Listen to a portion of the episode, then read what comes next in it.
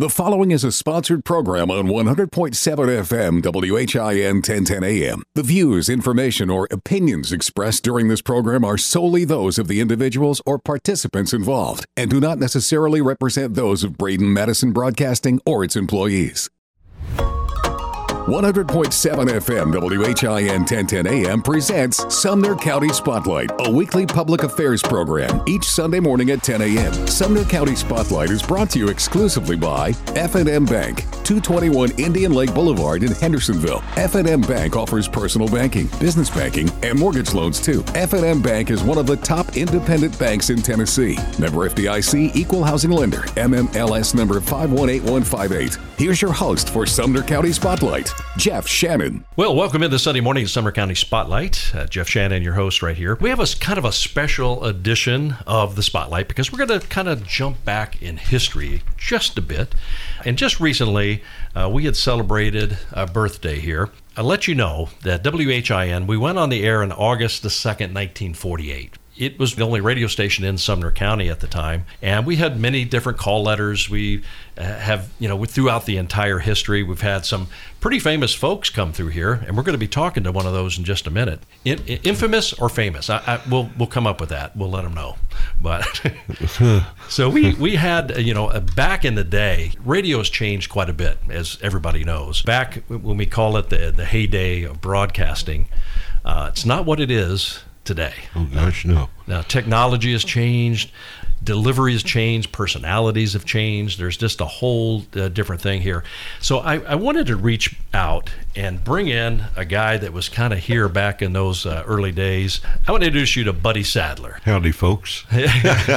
Buddy goes way back, and you've been you've got quite quite a history in in broadcasting here in Middle Tennessee. Uh, yeah, this was my third job. My first one was at WLAC FM mm-hmm. in 65. 66, I went to work over in Hartsville and was able to work for that man for three months. Now, you won't believe my shift. No. I worked sign on till sign off, Monday through Friday, and half a day on Saturday. Friday nights, I had to go to the ball game and do commercials with a play-by-play guy. That was how I ended up at WHIN. There was a guy here named Lynn Schultz, well-known local family. Lynn ended up at Columbia Records. He discovered Garth Brooks. Wow. Now there's a little history for sure, you. Absolutely. I don't think Lynn signed him, but he took him to whoever was in charge. Lynn had a one of the you know above my pay grade kind of kind of jobs. But uh, he found Garth Brooks. But Lynn came over for a football game. I was doing Hartsville football. He said, I was listening to you the other morning at New Station at Hartsville at the time. Listening to you the other morning, you said you were going to be on from sign on till sign off. he said, I was going home and I heard you as you were playing the star just before you played the Star Spangled Banner, and sure enough, you were still on. what did you find to talk about all day? The first day I went on the air, I had one commercial for all day. One commercial. Wow.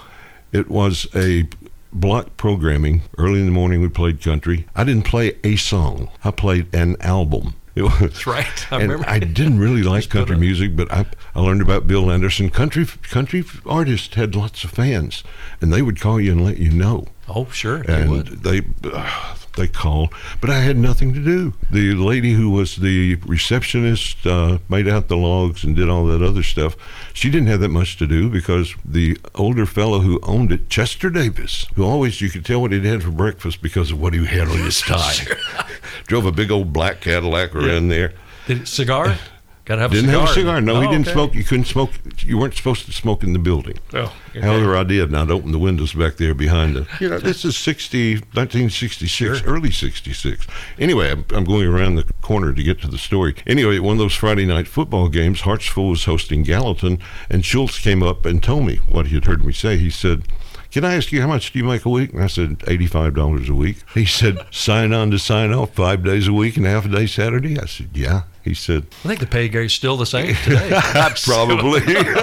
he said, I can get you that, or you can get that. I'm leaving WHIN. He went to work for a record company at the time. Mm-hmm. And he said, You can get that. Said, uh, Come over and talk to Charlie Brewer. And I went over and talked to Charlie, and Charlie hired me on the spot. I gave my two week notice, and old Mr. Davis, bless his heart, he he uh, didn't want me to leave. He tried to get me to stay. So what would get you to stay? And I said, I don't know, maybe two or three other disc jockeys to help out during the day would help. Well, no, I can't do that. So the last day I was there, he said, I guess you ought to know that I spent $45 to get the locks changed on these doors. I said, Chester, you haven't got a dang thing in here that I would want anyway. So I'm glad Yeah. you spent it and it's money well spent. Yeah, exactly. Anyway, I came to WHIN. Charlie Brewer, the guy that um, on the tape you were listening to earlier, was the general manager, and he took me in and showed me around. He says, I don't know how any of this works, but here's a switch to turn it on. That's all you have to know. That's it. That was it. Yeah. Yep. And back then, did, did well? Let me ask you that: Did they have a teletype? Because that's all rip and read stuff. That's yeah, what it was. you had yeah, to do. yeah. That's that's how I got into news was Rip and Read and, Yeah. and starting to ride around with the police officers in Gallatin. Mm-hmm. Real news. Real news, friends. That's know, the news, and that's the way it is. Remember that one? yes. You know, there's there's just so much history with this radio station and being around so long, and the fact you were here at the beginning. Of course, the sound was different. I mean, the, the music. Yeah. I mean, a lot of that's still played today. I mean, Now, wait a great minute. tracks back then. It, I wasn't in the beginning, 1948 to Well, there. 65. There's quite a few years in between. Don't put me back there in 48. Ernest Tubb's son worked up here. Did he really? Yes, he did. And there were some other folks too. Um, Wasn't like a Coyote? Coyote, now Kick? Coyote worked over at Kicks when we went to Kicks. Okay. But uh, a guy named Bill Hoss Allen, who was a part of that overnight crew on WLAC in Nashville, the overnight.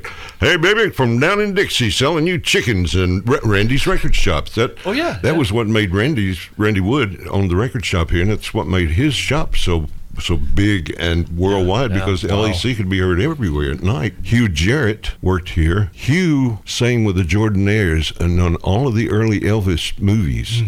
That's Hugh who sang bass over on the side. Mm-hmm. Is he had right? a big Hugh baby hop. Yes, Hugh worked here. And funny thing, Bill and Hugh and I are all in the Tennessee Radio Hall of Fame. So Right. WHIN, not many stations other than WSM in Nashville maybe you have that many people coming out of it. That's crazy. Yeah, and speaking of that, I mean, you were in, inducted back in 2014. Right. Yeah. So yeah, I mean, what a great honor to me. oh, to be, tell uh, me. Was it a surprise to you? Yeah, well, yeah, because I Lee Dorman, who started it, who owns the station in Portland, part owner up there, it was his idea. He got it from a friend of his in Georgia, I think, and he started it and he talked to me about it, and we started talking to several people and began having meetings, and that was where the Hall of Fame came out of. And when we were talking about it, we said, "You or I will never be in it, neither one of us." Yeah. And then to be a news guy and be inducted in just the third year, it was quite an honor. Sure. And I didn't get in it for the honors. I got in it to play music. I like rock and roll. Yeah. To meet women. I was single. And to have a good time just playing music and being on being on the radio was a thrill. Yeah. Uh, never thought it made me special or anything else, but I was having a good time and if folks liked the music I was playing, okay, good. We're both winning. As many years as you've been doing this, there've been a lot of changes, and uh, you know, you you were in news. I guess in early days, we we all started in you know spinning records.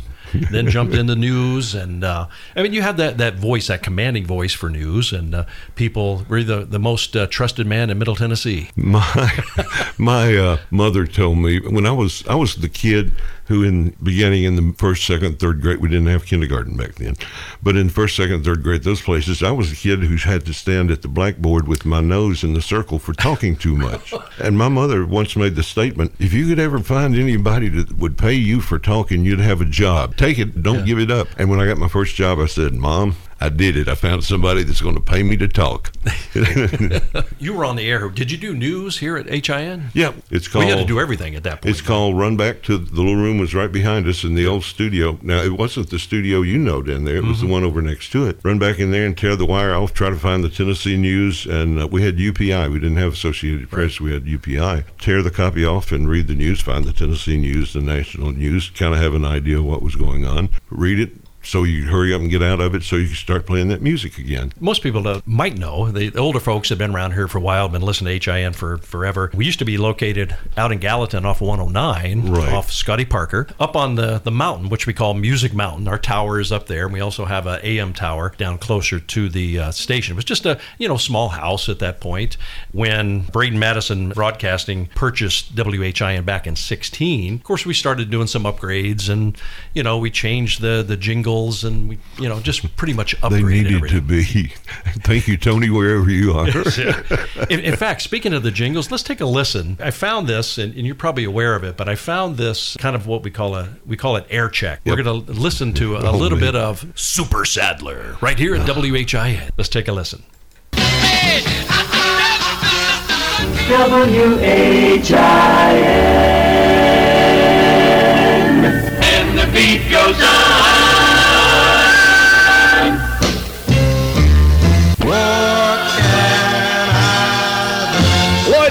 From 1959, baby, you got personality. You're just in time for much more music with Super Sadler.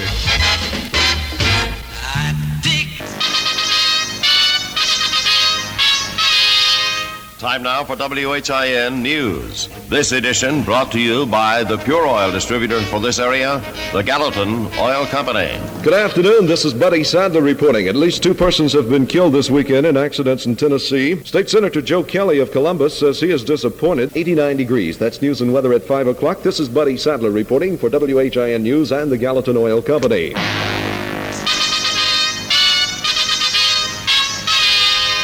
This edition of WHIN News is a regular presentation of the Gallatin Oil Company and your pure dealers in this area.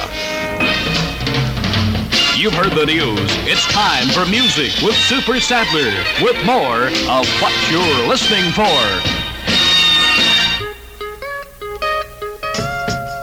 All right, friends, neighbors. And well, you know what? Boy, does that it- bring back memories. wow. I mean, it has uh, changed a little bit, I think. Yeah, I don't talk nearly as fast as I did back then, and I swear I wasn't taking diet pills or anything. That Yeah. was just how I played. yeah no but it's it's so cool to look back on how it was it's just you you reminisce you kind of remember things you hear things like this and it goes gosh i remember those jingles and Oh, yeah. it was a lot of part of people's lives when they heard those uh, specific jingles in many markets uh, it brings them back I, I do it without bragging. I, my dad always told me, you don't have to tell people how good you are. If you are, they'll tell you. I got the job in Nashville from here. I'd been here for three years, almost exactly three years, just over. My ratings showed up in Nashville against KDA and MAK. There were a couple of blocks during the afternoon, and I got a call the same week from both stations. Joe Sullivan at MAK wanted me to work weekends and Al Adams over at KDA wanted me to do news. They didn't have a spot, but I know now what they were trying to do. They were trying to get me out of up here. The AM signal was was great. yeah. I mean, oh no, you get it. You can get it all, all over Yeah. the place. But probably back then, by that time, you were probably making what eighty eight dollars a week. I was up to a hundred and Wow. 110 or 15. But there was a local band called the Deltas who later changed their name to Glasshammer or something. I did their commercials. Charlie, the manager, I could make as many commercials as I wanted to, as long as I wanted to, promoting the Friday night Sadler Bash at the skating rink. We had a dance, and the Deltas played. I'd go over and open the thing up. I was guaranteed $25, and all over a certain amount of people would be, I'd get a percentage of that. But I took a cut and pay to go to Nashville because I was with the band. I was making more here than I got down there to start Wow. with. Yeah. Well, you, you actually left this market and went to uh, Houston for a while. Yeah, I was at KDA for from 19, uh, 1969 till 74. Got offered a job in Houston, Texas, and went down there for five years. Well, and you got that station to number one. I yeah, I was all doing- you. it, no, it was a country station in Houston. As large as it is, is a big country town. Now, in the years since I've left there, I'm not sure so many people have moved in. We were located in a like Metro is all one area. Mm-hmm. Up here in Sumner County, you've got Bethpage, you've got Gallatin, you've got Hendersonville, and Houston in Harris County, where Houston's located, you had uh, Deer Park and you had Pasadena. The radio station was in Pasadena. I hadn't been there long, and they had a big city day or something where you go out and meet the people. And I went over, talked to the police chief, and get to know some of those folks. And in talking to the mayor, he said, "Well, with Houston having its, it was only over a million folks then." he said, "We're, you know, we're just a very small part of it." And I said, "Well, how many folks live here in this little town?" He said, "Oh, we're just somewhere above a hundred thousand. I said, "Little, everything's little in Texas, son, except when it, yeah, it's a hundred thousand people, but they had a volunteer fire department." Wow. I mean, it's different, but I'm, I'm sitting here looking at it would take me a, a while to go through everything everything that you've accomplished over the days. But uh, we're going to take a break right now. And when we come back, we're going to continue our talk with former WHI inner, Inner. you wanna call it, Buddy Sadler, uh, inducted in the Tennessee Radio Hall of Fame. So we're going to talk more with Buddy right after these words, and we'll be right back with more of Sumner County Spotlight. FNM Bank presents Sumner County Spotlights. Since 1906, FNM Bank has been serving Middle Tennessee with first-class products and services. Visit them today at 221 Indian Lake Boulevard in Hendersonville or myfmbank.com. And we're back with more Sumner County Spotlight on this Sunday. We're kind of going back and reminiscing on the history, especially of this radio station uh, being around since 1948 and been a part of Sumner County all that time and, and very involved. And I wanted to bring in Buddy Sadler, and he's, I guess, a Tennessee Hall of Fame inductee. Tennessee Radio. That's right. inductee. Well, you can be in Tennessee as well. Okay, I'm you're, you're that Hall of Fame, good. too. Okay, thank you, thank you, thank you, thank you. But both. I thought we'd reminisce about some of the things at your time here at WHIN. You actually had, I guess, a couple of different times that you, you actually worked here. Yeah, the first time, some of the things I remember, we used to do, tobacco was a big deal mm-hmm. back in the 60s. And there were several tobacco warehouses up here. And every morning, and I don't remember for how long, and I'm thinking, now I came out of Nashville. When you listened to the rock and roll stations, you heard music, you know, the news break ins. They would take a microphone, and I don't know whether it was recorded or did it live, and go to the tobacco auction. And they're walking down the aisles, and you hear them calling out, all that stuff. Yeah. I'm thinking, why in the world are they doing that? Then they would broadcast the Sumner County Commission meeting sometimes.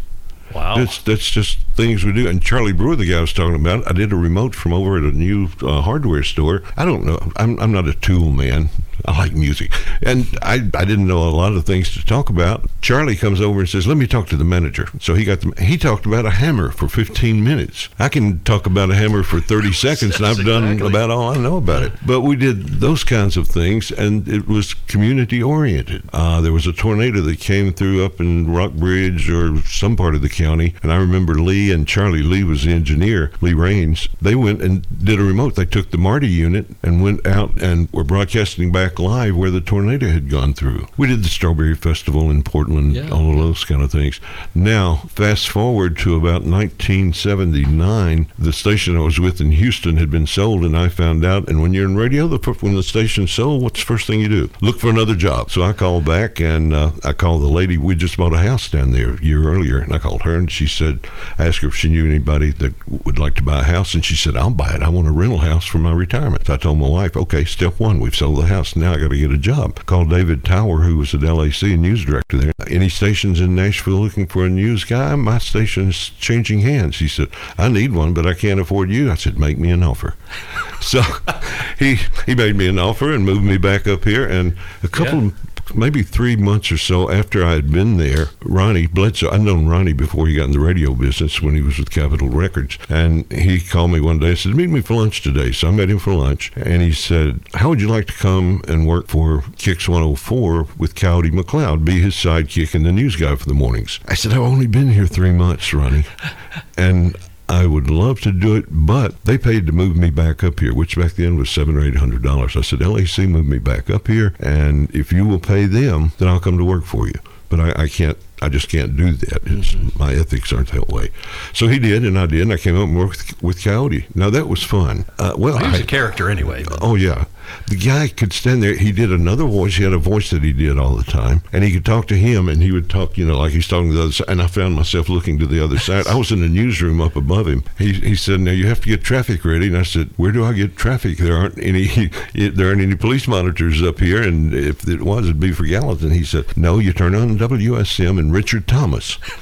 He said, and write down everything he says, where the wrecks are, and then read them back in the different order. You can say, we get our traffic from Thomas Richards. So that was how I did traffic for Wow, Coyote. yeah.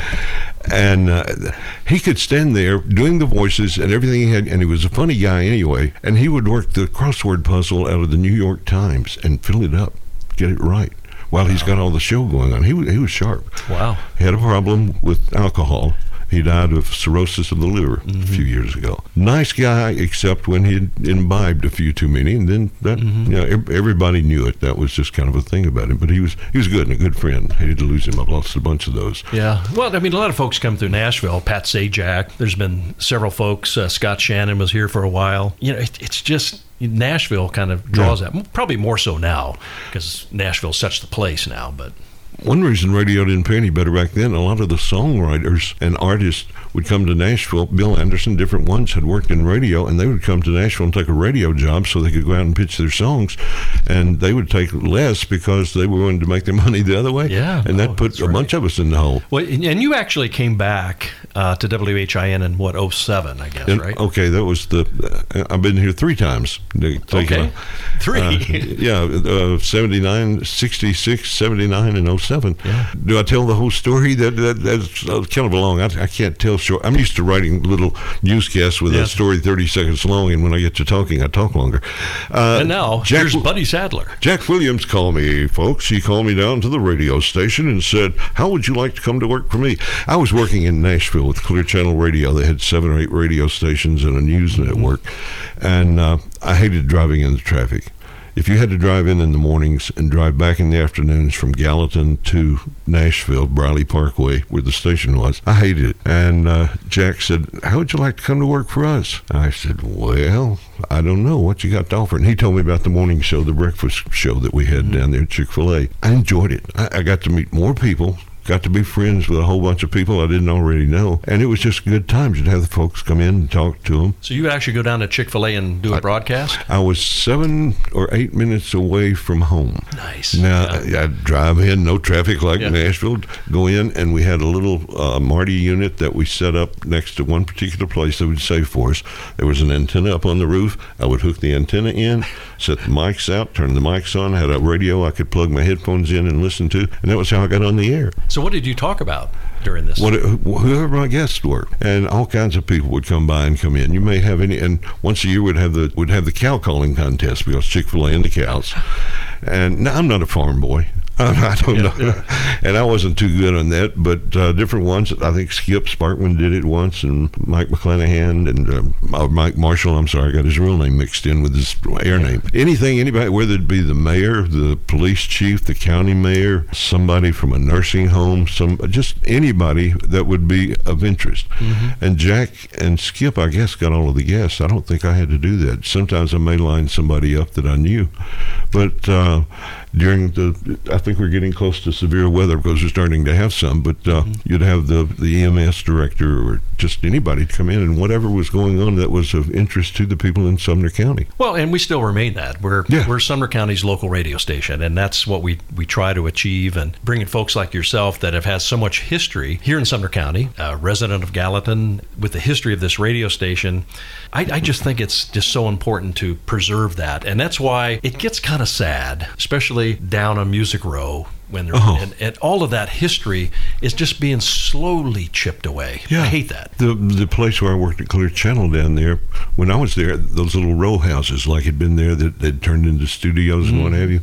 I went by there a couple of years later, and they're not there. They're high rise parking lots right. and top- Condo row. Yeah, it doesn't look like Music Row anymore. No, it's, it's one of the things with a, a county like Sumner, and we're growing like crazy. So many great things are happening. A lot of uh, new history is going to be made. Oh, sure. You know, we have the big Music City studios coming in with our, our top of the line movies, production, recording, touring uh, uh, facilities, and it's it's just going to be fantastic. Well, Gallatin was just a little town. When you left across the railroad tracks coming out of downtown, like from the square where the Crystal is, you crossed the railroad tracks. There was a place on the right that used to be, I think, where the kids hung out for burgers and cokes and all of that.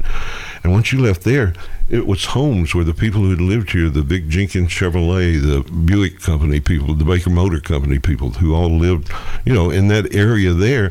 And there wasn't anything till you got to Hendersonville, and Hendersonville was one red light. There was a music store and a couple of other little Yeah. stores, but there was nothing in Hendersonville. And I think, I can't recall now, I'm, I'm a little fuzzy on this, but I think there was Tulane most of the way. Now look at it. Yeah. Crazy. Well, and back then, I mean, especially uh, when you were here in, in the 60s, of course, Johnny Cash moved here Mm-hmm. uh, in the '60s, and you know all the other folks started coming in. I'm, and I bet you might have some uh, stories. I was sitting in the studio one afternoon down there at WHIN playing my music. Now, like I said earlier, I've since changed, but I did not like country music. I'm Yeah. sorry. I just give me rock and roll, baby. and I'm sitting there and I look up and here comes this big tall guy in black and this woman with him. Johnny Cash has just walked into my studio. I don't know what the heck to ask him. What are you doing? what? Johnny and June Cash came in. They were helping Hendersonville High School's band was going to the Orange Bowl parade, I believe, and they were helping raise money. To of course, he could have sent them by himself, but they were helping raise money. But they walked into the studio and it's like, okay. Hi Johnny. Hi June. What are y'all doing here? but they were able, you know, they carried on the conversation because I couldn't have told you anything but Ring of Fire Yeah. at the time that he'd ever cut. That's right. Tammy Wynette used to come down most mornings because we had block programming when I first got there. Tammy Wynette used to hang out all the time, and a lot of the country music stars would come by. I didn't interview them because. I did, wouldn't know what to talk about. Yeah. But uh, yeah, and back in the early days, back in the 40s, before I was there, Ernest Tubb and folks like that had music shows on there. Now, Randy did cut a- number one record, I believe, with the Hilltoppers in the old studio down there at the old place. He had, of course, he started Dot Records and he had Ranwood Records, but he recorded. They were from Western Kentucky. It was four students up there sang harmony, and uh, they cut a big record down there. Yeah, I I remember back in the day. That's what you did. You you broadcast uh, shows. Yeah. You know, I worked at a radio station over in Knoxville, and it was legendary. It was the WNOX, Mm-hmm. you know, jamboree or whatever. But they'd have a stage, they'd have everything lined lined up. They would do concerts and have it broadcast on air. So that's pretty cool. Sunday mornings when I was here in the '60s, we, we had live preachers coming in. From Okay. us. We'd have the tape things, but there were a couple of, and I think one was Baptist and church. It may have both been Baptist. I don't know. I'm Baptist, so I'm- I'm not taking sides. They got in an argument, and rather than preaching so much, they would kind of talk about one another on the air. And of course, the first guy's in there first.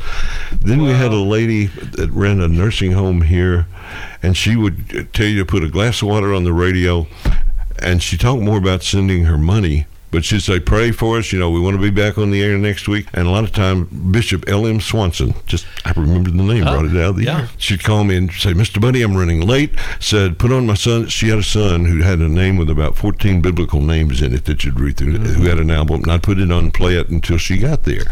But uh, just funny things that would happen, and had a studio, had a piano in there. That's where they used to do a lot of that. And there was one church group that would bring some singers and play the piano. I had two mics, so I could run the mics, and then I'd get the piano a little louder than the singers, or bring the singers up a little louder than the piano. And if they're really bad, more Oh, piano, please. And yeah, more piano and less singing if we can.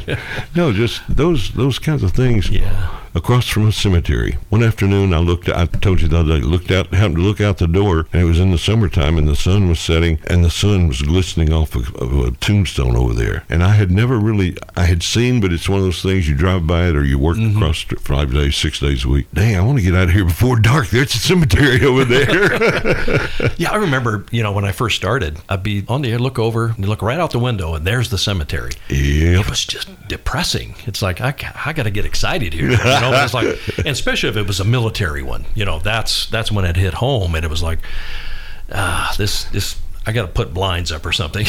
One of the biggest promotions the station ever did was by accident. You said the station was signed on in August of 48, I think you said. One year, Charlie Brewer, just to have something to do, came up with this promotion and he cut a spot with some kind of dirge music behind it saying, on August the 8th or whatever it was, WHIN will become a thing of the past. Everybody thought we were going to go out of business. We're signing off.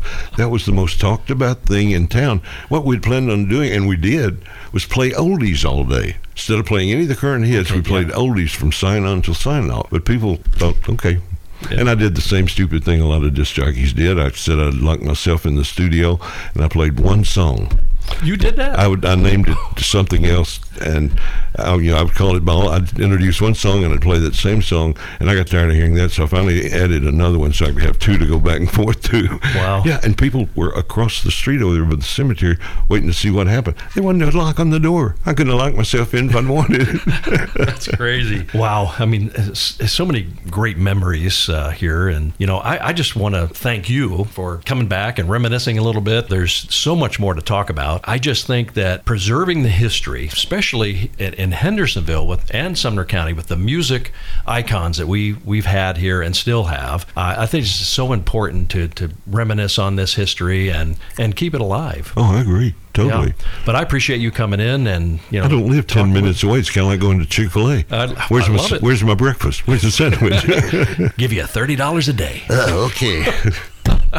Hey, we've been talking with uh, Buddy Sadler, former WHIN radio host, news director, infamous or infamous uh, broadcaster. I'm just buddy. Yeah, just Buddy, uh, Tennessee Radio Hall of Fame inductee. We appreciate you. We appreciate everything you've done, and, and thanks for visiting with us. Oh, this station's so good to me. What else can I do? Yeah, we appreciate it. We'll be back with more of Sumner County Spotlight. FNM Bank presents Sumner County Spotlights. Since 1906, FNM Bank has been serving Middle Tennessee with first class products and services. Visit them today at 221 Indian Lake Boulevard in Hendersonville or myfnbank.com.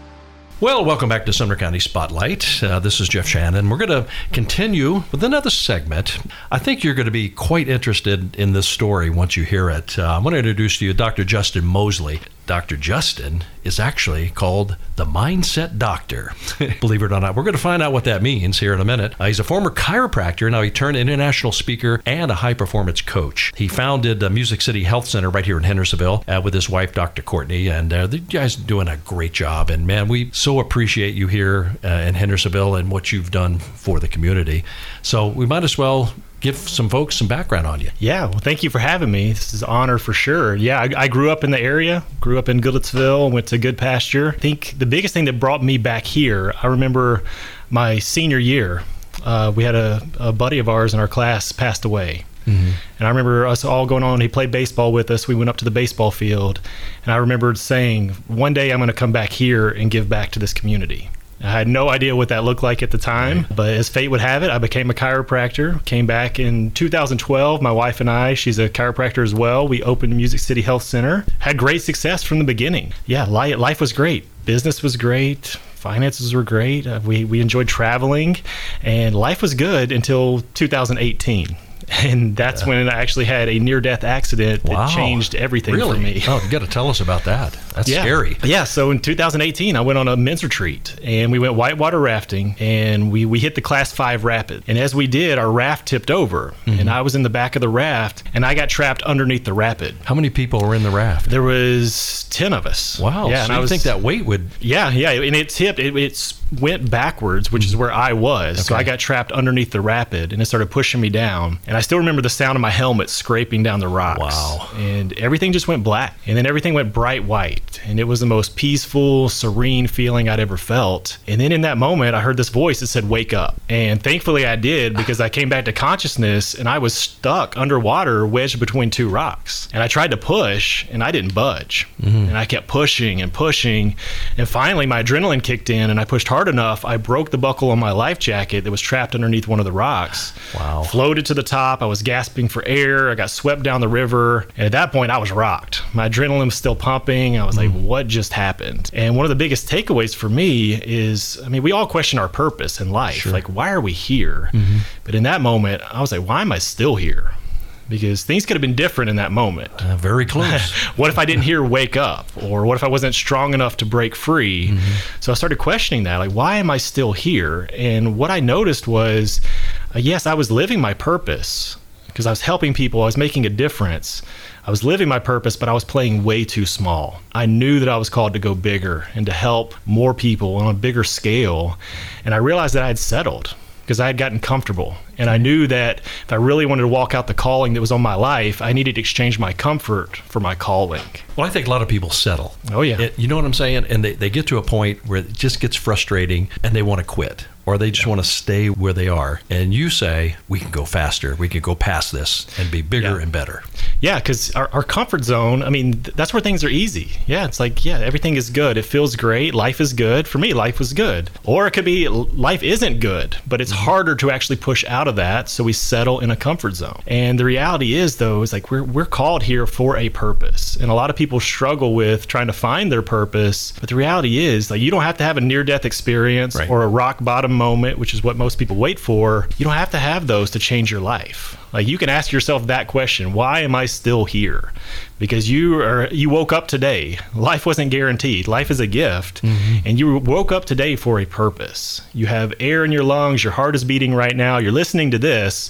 You are here for a purpose. So when you can answer that question, why am I still here? And then it's time to go big mm-hmm. because this is real life. It's not a dress rehearsal. We get one shot at this thing, and that's what drives me today. Is I don't want to get to the end of my life and realize, man, I could have done more. I could have helped more people. I could have made a bigger, bigger impact. I want to give it all every single day. So when I get to the end of my life, I know that I made the impact that I was called to make. You know, and it, I don't think in your case it's not about failing because a lot of people say, "Well, I failed," but in order to be successful, you have to fail. Yes. I mean, Yeah. many millionaires and billionaires will tell you the same thing, and, and you know this. They, Yep. I failed so many times, but I got back up, and this is where I'm at today. Absolutely. Yeah. And a lot of times that people, when they do fail, they start to believe the story of, well, this wasn't for me. And I'm not good enough. I don't know enough. I can't make it. But that's the difference between the people that give up and the successful people. The successful people still fail, but they learn from that failure. And they say, how can I grow from this and learn so I can do even better next time? And I think a lot of people they have to realize you're here for a purpose, and you might not know what that is right, Right. now. Yep. Until it just like yourself, it flashed before your eyes, so to Right. speak. Right. And you had that calling that said, "I guess have a greater purpose." Yep, absolutely. And yeah, that that's that's the reality is we all are here for a reason. And we may not know it, like you said, we may not know it at the time, but the biggest thing that you can do is go out to serve other people. And that's one of the things we've been successful in business from two things. One is Jesus didn't come to be served, he came to serve. And in the Zig Ziglar quote, you can get anything you want in life if you help enough other people get what they Exactly. want. So Yeah. if you go out and just start serving and helping other people, you're going to find your calling along the way. And I think a lot of people sit back and just say, "Oh, I don't know what I'm supposed to do." Well, just start moving forward, and it'll reveal itself to you. And know, the funny thing, and this has happened, of course, many times, where you think you're on this path, and then all of a sudden you get a realization, no, I'm supposed to do this, and you can make that change, right? Oh yeah, yeah, absolutely, and that's that's what happened with me. I was a successful chiropractor, and I had found my identity in being a chiropractor, and all of a sudden I had this moment of. No, I need to switch gears. I'm going to go out, start speaking, start helping people on a much bigger scale. Because yes, I was helping people locally, but now I get to pe- help people all over the world. Exactly. I've coached people in Dubai and Budapest and all these foreign countries I never would have been able to do if I would just settled for the vision that I had here. One of the things I tell people about identity, identity is not what you do. So chiropractic is what I did, but that's not who I am. Who I am is somebody who's here to make a difference in people's lives. A lot of people label themselves of what their career is or what their job title is. That's not who you are. That's what you do. That's not who you are. Right. So when you find who you are and what you're called to do, you can do that within your profession. But again, it's all about your calling and what you're here to do. Absolutely. And there's just so much more in life than just going to work, getting up, you go through the same routine every day. Oh, yeah. And you get tunnel vision. Yep. And, and you know, so many people have that. They get Yeah. the tunnel vision, and you get locked into this thing, and you fail to see what's around you. It could be facing you right in the face, and you're not seeing it. Absolutely, and, and most people have experienced this too. As you're driving home, you've dri- driven home the same route every single day, and it's all it's like you blacked out. You're like, I don't even remember how I got home. I, I just zoned out. A lot of people are doing that in their life, and the reality is, if you looked at your life, your life is your own movie, and you're supposed to be the star of your movie. Well, most people are playing the supportive supporting cast in their own movie. Mm-hmm. And some people are even more like extras in their own movie. You were designed to star in your own movie. So it's time to step up and take that role because there's people in your life that you come in contact with that need the best version of you. And when you show up as that, then you get to be an example for them. Exactly. And there's just there's so many things that that people can lock into. Like you said, serving others, helping other people. It's not about you and how much money you can make. Right. You know what I mean? It's it's it's really not about the money. I mean, you have to make a living, sure. Yeah. But if you can help enough people and inspire others, you never know what's going to happen. Absolutely. And that reminds me, years ago, I used to study Jim Rohn's work, and he talked about well, if you want to make a million dollars, go out and help a million people and get a million people to pay you a dollar. Because it's not about the, the money is a side effect of the impact you can make. So the more you focus on just serving people and ma- making a difference, money can come from that. Mm-hmm. Because again, it, it's a side effect of the service that you give. Yeah. Now, with your uh, speaking, now I know you started. I, I see the videos. You you really started. I started seeing those a lot. So you're getting quite good at those, and they look really good. To, I might, might add, they look really nice. Thank you. Yeah, and it's again, I had no agenda. I didn't try to start out saying I'm going to be a coach and do all the speaking. I was just like, hey, I knew I had my near-death accident. I'm supposed to help on a bigger level. So I stepped back and I was like, if money wasn't the issue, if I just wanted to find a way I can serve people that brings me joy, what would I mm-hmm. do? I was like, I just want to put out content on mindset and personal growth because it changed my life. I know it will help other people, and I was I didn't know if anybody was going to listen. I just started putting stuff out, Yeah. and I started a Facebook group that grew to a thousand members within the first month. So I was like, okay, people are listening, Okay. and that led to me starting mastermind groups, and I did mastermind retreats and speaking all over the world now, and it's really just taken off. And I think the biggest reason is because it wasn't me trying to create a business out of it. It was the heart of service, and because of that, more business came from it. sure. Now, do you have a website? Yeah, drjustinmoseley.com. Okay, so that's M O S E L E Y. Yes. Okay, so go there, and all your information is going to be up there. Yep, So, yep. what kind of things, if somebody were listening today Mm-hmm. and they said, "How can Dr. Justin help me?" Yes, I really help people rewire their subconscious mind because it's our subconscious programming that keeps us in the same habitual patterns. And a lot of people think mindset, they think positive thinking. Well, that's only part of it because that's like positive thinking is like going out in your flower bed and saying there's no weeds when there's weeds growing everywhere. so it's like that's not true. We really need to recognize there's weeds there, pull them out and replant some flowers. Mm-hmm. And that's kind of what I do is help people rewire the way that they think Okay. so they can become the person they need to become in order to live the life that they want to live. So they would contact you, Yep. start a dialogue, fill out some information, and I guess you would have to talk to find out exactly where their mindset is and Yeah. exactly what it is that they need help with. Absolutely, yeah, and, and mainly the people I work with are business owners, and and from and I work from entrepreneurs, small business owners, all the way up to corporate CEOs. I even have celebrities and athletes that I work Good, with. yeah. But it's all about helping them get better results by teaching them how to rewire their mind. Okay. And so yeah, just and the, one of the best ways is through Instagram. So Dr. Justin Moseley on Instagram. If you Mm-hmm. just send me a DM, I answer all my DMs, and we could start a conversation that way. Well, you know that's a full time job. All the social media stuff. Oh my gosh, Absolutely. Like, uh, you you got to have a staff doing all that. Oh yeah, it keeps you busy for sure. And and then if Elon decides to launch his own platform, there's another one. Absolutely, yeah. so many to keep up with these days. Yeah, absolutely. So they they can reach you. I guess there there's so many facets uh, with people because people are pretty deep. Hmm. You know, in a lot of cases, and to really get them to actually tell you exactly what they want, does that seem hard? That's the hardest part for people because you have to get clarity on what you want. But when you ask most people what they want, they tell you all the things they don't want.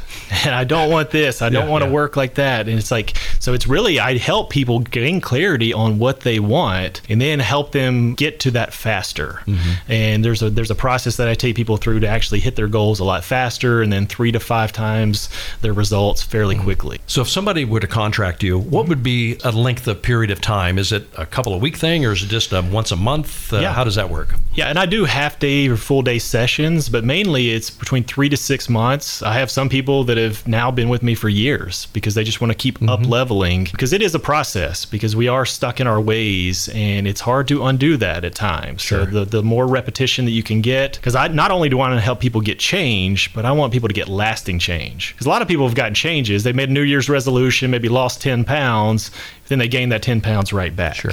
The same thing in life. I want people to get lasting change. And you, you can work with people all over the world. Yes, so are you using yeah. the video platform uh, uh, as well? And Yes, plus phone. Yeah, and Zoom has all been great now. Yeah, so now I'm able to Zoom all over the world, and uh, yeah, I just spoke at a conference in Australia, which I never would have had access to. Had to travel a couple days just to get there for that. So Mm-hmm. Yeah, true. Yeah, technology is a lot of great.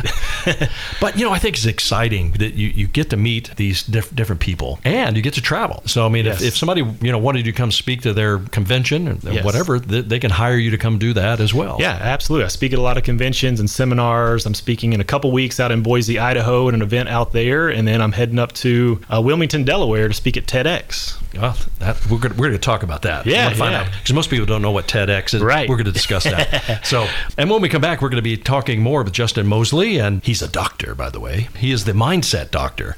So we're going to continue our conversation right after these words. We'll be back with more Sumner County Spotlight. F&M Bank presents Sumner County Spotlights. Since 1906, F&M Bank has been serving Middle Tennessee with first class products and services. Visit them today at 221 Indian Lake Boulevard in Hendersonville or myfmbank.com.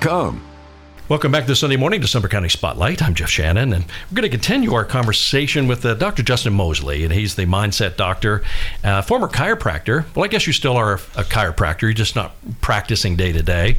So I, I got to thinking, you know, the great thing since since Courtney is a chiropractor, you guys can crack yourselves. Absolutely, that's definitely a benefit, especially as much as we travel too. Oh, sure. It's definitely yeah, a sitting in those little seats, and spouse. oh yeah, that's got to be brutal.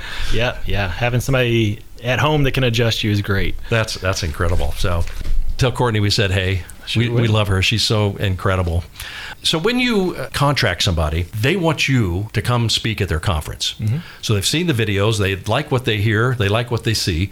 They say we need to have him come out. They're going to start the dialogue, and I guess you, you'll start that. And uh, how did that all get started when you got your first speaking gig? Yeah, well, I started speaking even back when I was practicing as a chiropractor. Okay. We, we started having success, and then I started getting invited, Courtney as well. We would go and speak at different chiropractic conventions. And I realized they, they started wanting me to speak on mindset and personal growth, which is something I loved because I read my first Tony Robbins book when I was 16 and got passionate about that, hey, you can change your mind, you can change your life. And I loved speaking on it, and I started getting more connections. And I think that's one of the biggest things that can benefit you in life is the connections that you have. Mm-hmm. Because more than raising funds and raising capital, it's the relationship capital can lead to so many opportunities. So I started making all these relationships and they started inviting me to speak. And then when I shifted into becoming the mindset doctor, mm-hmm. which was actually I was speaking at a mastermind retreat. And somebody being a chiropractor I have a doctorate. And then somebody sitting there was like, "Dude, you're the mindset doctor." And I was like, "Hey, I like that. I'm going to go with that." So that became my brand Wow. and I just started the more I started putting myself out, the more people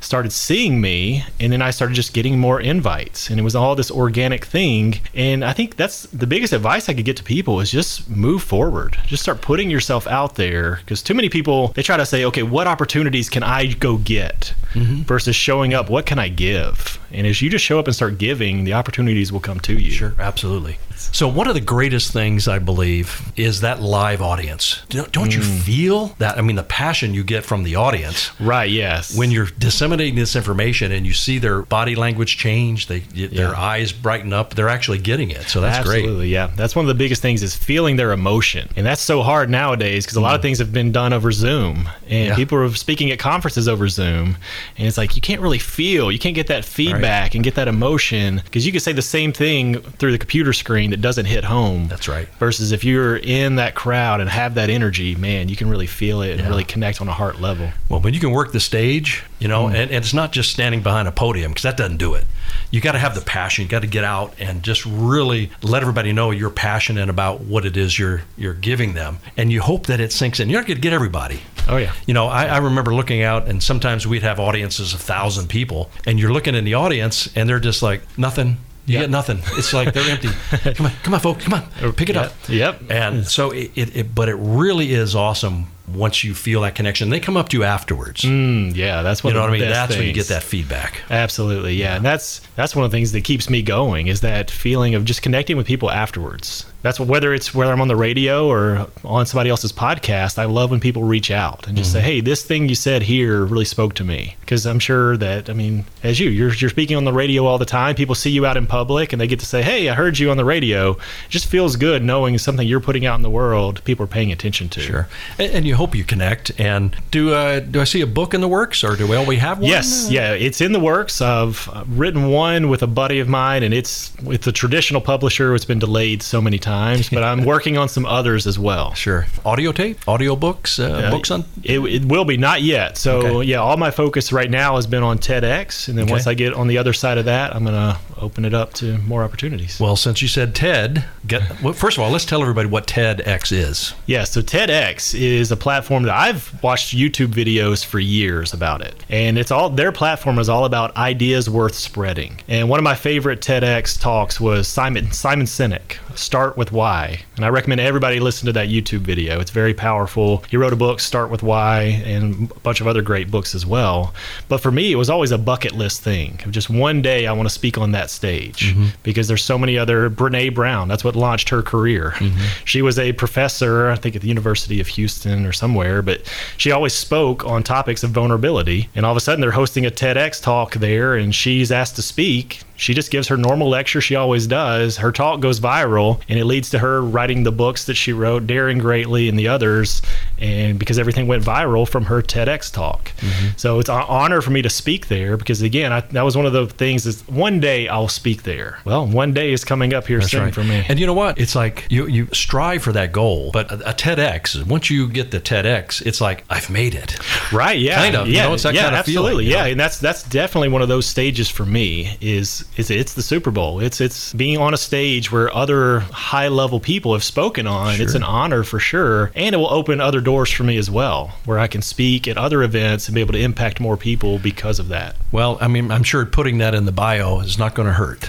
Absolutely. I'm excited about that for sure. So it's going to open up more doors to, to more corporations. And, Yes. and I think people, once you have that TEDx thing, I think it's just, it ups your credibility. Yeah. And then they're going to go, we've got to have that guy.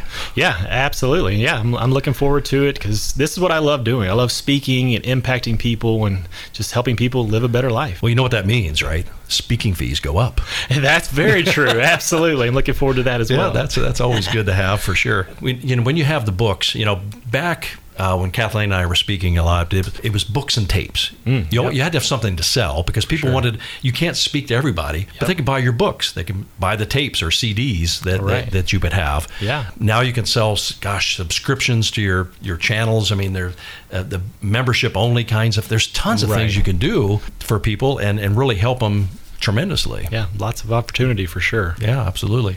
So, what do you see in the future? What what what do you as you look down the road? Where do you see yourself? Yeah, really just speaking more. Speaking bigger opportunities, bigger corporations. I love speaking at like, keynote speaking at different events, but also I do a lot of training for sales teams. Because especially for sales, like sales is such a mental game. Mm-hmm. And people think about in any any corporation or any business, you can for multi-level marketing on up, people can have the exact same training, but why do some people the top 3% do really well and the rest of them just do okay? Mm-hmm. It's their level of mindset and personal growth that that separates the ones that do really well from those who don't do so well. Sure. And when I help people really break through on a subconscious mind level, then they become the top of their field. Right. Somebody can hear a message over and over again. Hmm. But just hearing it spoken and told a specific way by a certain person, they can attach that. They might say, "I've been hearing this forever." Yep. But it just now sunk in. Absolutely, yeah, and that's that's a big thing. Is there's so much stuff out in the world. Mm-hmm. Social media has opened up to different platforms, and people are afraid to put information out because they're like, oh, well, people have already heard this for years. But the reality is, they haven't heard it the way that you want to say it. Maybe they've heard other speakers say the exact same message, but if you put this out, it'll speak to them in a certain way. You you hear this with pastors. Some of the pastors give the same message, and sometimes you got to hear it over and over. And mm-hmm. when you hear it a certain way, it just really speaks to the heart. And that's what it's all about. Is just continue to put the message out there because you never know. You could speak to a thousand people, but maybe it's that one person that's in there that you need to speak to that that day that you really make an impact for. Exactly. But if you can help, you know, one person, Yeah. that, that's it's worth it. you know? Absolutely, it is. And you never know what's going to happen with them. Yeah. That they might take this this knowledge they just gained and boost their confidence to do things that they possibly could never have done before. Yeah, yeah, absolutely. So, have you had any any uh, crazy stories you've run into? Any wild things? You, I said, Wait a minute, are you talking to me? Uh, I, I know what you're saying here. Yeah, really, I love the the transformation stories, and I just hosted a summit where I had 50 different speakers, and it was watched by people all over the world. And uh, I had people reach out to me and just say, "Hey, this really spoke to me and what I'm going through in my life right now." And people that I never knew and they were new to to seeing my information, and just knowing that, man, you never know who you can help. Just put yourself out there because, again, that's what we're called to do: is to make an impact. Not, we're not supposed to just go through life. A lot, I heard a quote recently that most people are trying to tiptoe through life, hoping the hoping they can one day make it to death. Versus, man, why don't we dance through life and enjoy it and make an impact and have fun? So I really think that's what I want to inspire people to do: is to have fun, make a difference in the lives of others, and really enjoy life. Well, I mean, your message, uh, I, I guess, gosh, you've been on ABC, CBS, Fox, NBC. That's a pretty good platform to get the, the message out. Absolutely, yeah, and I'm, I'm constantly, and that's it's, it's funny. Somebody asked me recently, is like, because I travel a lot, and they're like, mm. "Are you always traveling for work, or do you ever travel for fun?" And I got to thinking about it. I was like, "Well, this is fun. Like everywhere I go, like technically it's for work. I'm going to speak at an event in Boise, Idaho. Yeah. I've never been there, but I'm going to have a lot of fun while I'm there. Exactly. So it's like this is fun, and I'm really believing that quote of, "Yeah, you never work a day in your life if you do what you really love." So it's been fun.